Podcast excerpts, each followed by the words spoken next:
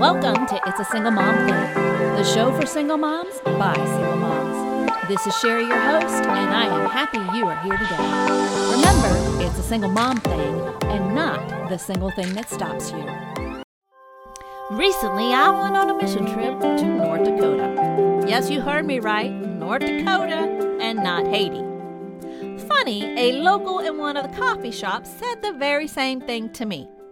To use her words, and I quote, she said, There wasn't anywhere else in the world you could go to. You came to North Dakota for a mission trip? Yep, for someone that has never traveled outside of the country other than, let's say, the Bahamas, and in my opinion, that really doesn't count.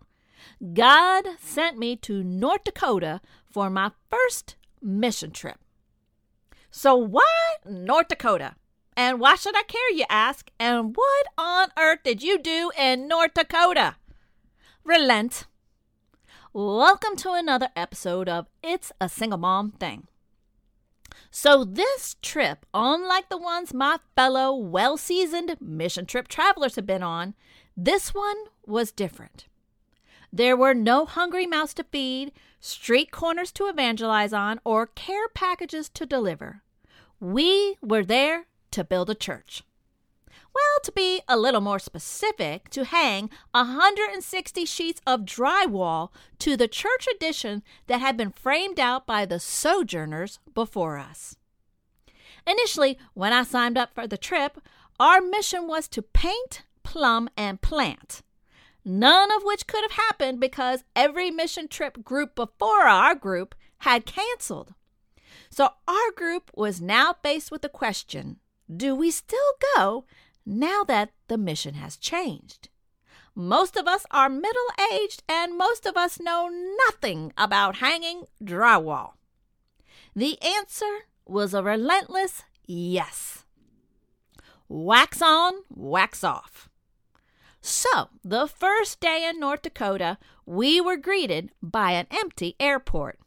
Skies saturated in smoke from the Canadian wildfires choking out the light of the sun, leaving this eerie red candescent light that peeked periodically through the smoky sky. We traversed amongst the barren landscape for three hours before coming to our destination and home for the next six days in the middle of nowhere. Killdeer, North Dakota. I don't even think it was one of those one traffic light kind of towns because I don't even remember seeing a traffic light. Although we did get pulled over for speeding one day and we weren't even going fast. Upon my grand stage on the western frontier and the intersection of Lewis and Clark Trail, my mind was momentarily filled with regret and resentment as I wrestled with God. Why am I here?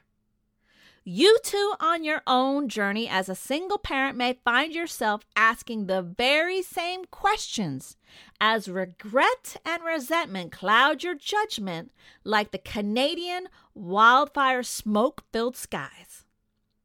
For six nine hour days, I measured, cut, rasped, and hung drywall. I drilled nails, cut out can lights using a rotary tool, bit my tongue from all the opposing ideas on how to hang some drywall, installed insulation, filled holes and joints, mudded and taped, sanded the walls, and cleaned a whole host of tools. Every day it was the same thing as I would think to myself wax on, wax off, as I recounted Mr. Miyagi from the Karate Kid movie. Now, maybe some of you aren't old enough to know what I'm talking about, and if not, you need to look it up on YouTube. Wax on, wax off, as I relentlessly ask God, What are you doing and why am I here in North Dakota? Nowhere fast. In the middle of nowhere, there was no place to be, and really nowhere to go. Actually, I found in relenting to that idea that it was very freeing. I didn't rush to get up early to do my hair and fix my face because in nowhere there really is no one to see. I found comfort in wearing my worn out tennis shoes, workout clothes, and my itchy sweatshirt that I used on the day I installed insulation, having to now wear it every day as it was the only sweatshirt I brought. Nowhere was great. There were only three eating establishments to choose from. The menus were limited. They all weren't open on the same day, so ironically, we were greeted by the same smiley server, only from the other eating establishment. No matter the establishment, each was filled with the same patrons who too had their own mission in town as they worked at the oil refineries. Service was slow as their staff was limited, just like their menu. So, in going nowhere fast, the ten of us relented, gathering around a family style table night after night, laughing and learning more about each other and more about what God was doing in each of us way out in the middle of nowhere. God is always doing something. I'm sure on your journey, much like my single parent journey, you too have wondered if God is doing something and can He do something in the middle of nowhere? And the answer is yes, especially when we are in the middle of nowhere. Nowhere is where we can find God when we relent. Relent, meaning submit, give in, give up, yield, concede, or succumb. In the middle of nowhere, I gave up on trying to figure out why I was there. I just relented to the idea of simply just being there. In being nowhere, I saw, I felt, I heard all that God wanted for me that oftentimes I don't notice when I'm going somewhere. There were conversations with remarkable people who marked me for life with their kindness, their compassion, and their curiosity. Conversations that never would have happened in somewhere because I would be nowhere to be found. God was always doing something, even when we couldn't see it. Amongst the redundancy of hanging drywall ordering from the same menu, talking to the same people. In the silence in the sedentary and sleepy town, there was always something God was doing. And we discovered it at our last supper at the Pipe Bar. Now, hey, we were in the West and there are only saloons and bars to eat at, okay? So, yes, I was at a bar. It was the night where none of us wanted to eat, although we were hungry, and the only eating establishment open was the pipe. None of us wanted to go there. Albeit the food was great, it was heavy and our tummies were full from the food served in North Dakota. As we all relented, we walked in with frustration on our faces, and we were greeted with the voice of Kaylee, our server, the night before.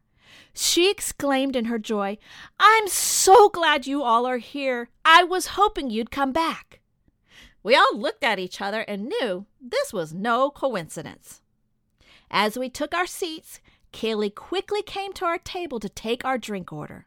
With pen and paper in hand, she went on to share how she loved serving us night after night because we were so kind and we did something that she had not seen before. We prayed before each meal. Soon thereafter, her eyes began to fill with tears. One of the gentlemen at our table asked her if there was something we could pray for over her. Through a gush of tears, she cheerfully replied, Yes, peace, and walked away. Periodically, Kaylee would come back and forth to our table to take our order and give us our silverware. Another gentleman at the table asked her if she could be more specific about her prayer request and if she could sit down with us.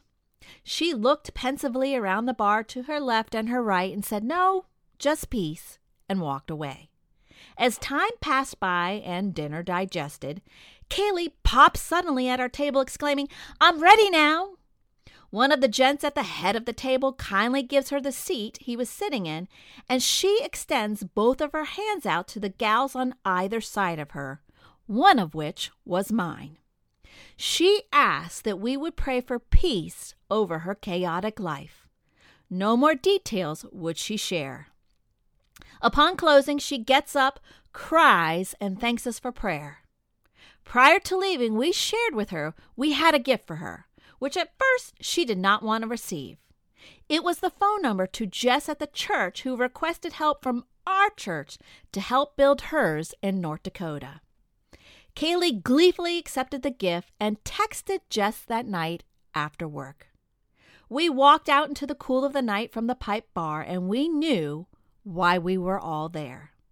But it didn't stop there. That empty airport we returned to, yeah, it also happened there. Upon our journey home from nowhere back to somewhere, we all hoped that what happened there in North Dakota would happen there, there, and wherever God would take us next. In closing, I learned that when I relent, God is relentless in showing me the plans He has prepared all around me. I don't have to go to the middle of nowhere to do it, but I did have to go there to find it so I could bring it back to somewhere where I can now be found. So, no matter what situation you find yourself in, God can find you there, and you can be assured if you relent to Him, He will take you somewhere. Do you want to discover on how you can have a relationship with Jesus and learn how to relent in your own life? Call us at 855 822 PRAY. We're there for you day or night. Have a wonderful week, and remember, it's a single mom thing and not the single thing that stops you. Thanks for listening to It's a Single Mom Thing. I hope you enjoyed our time together.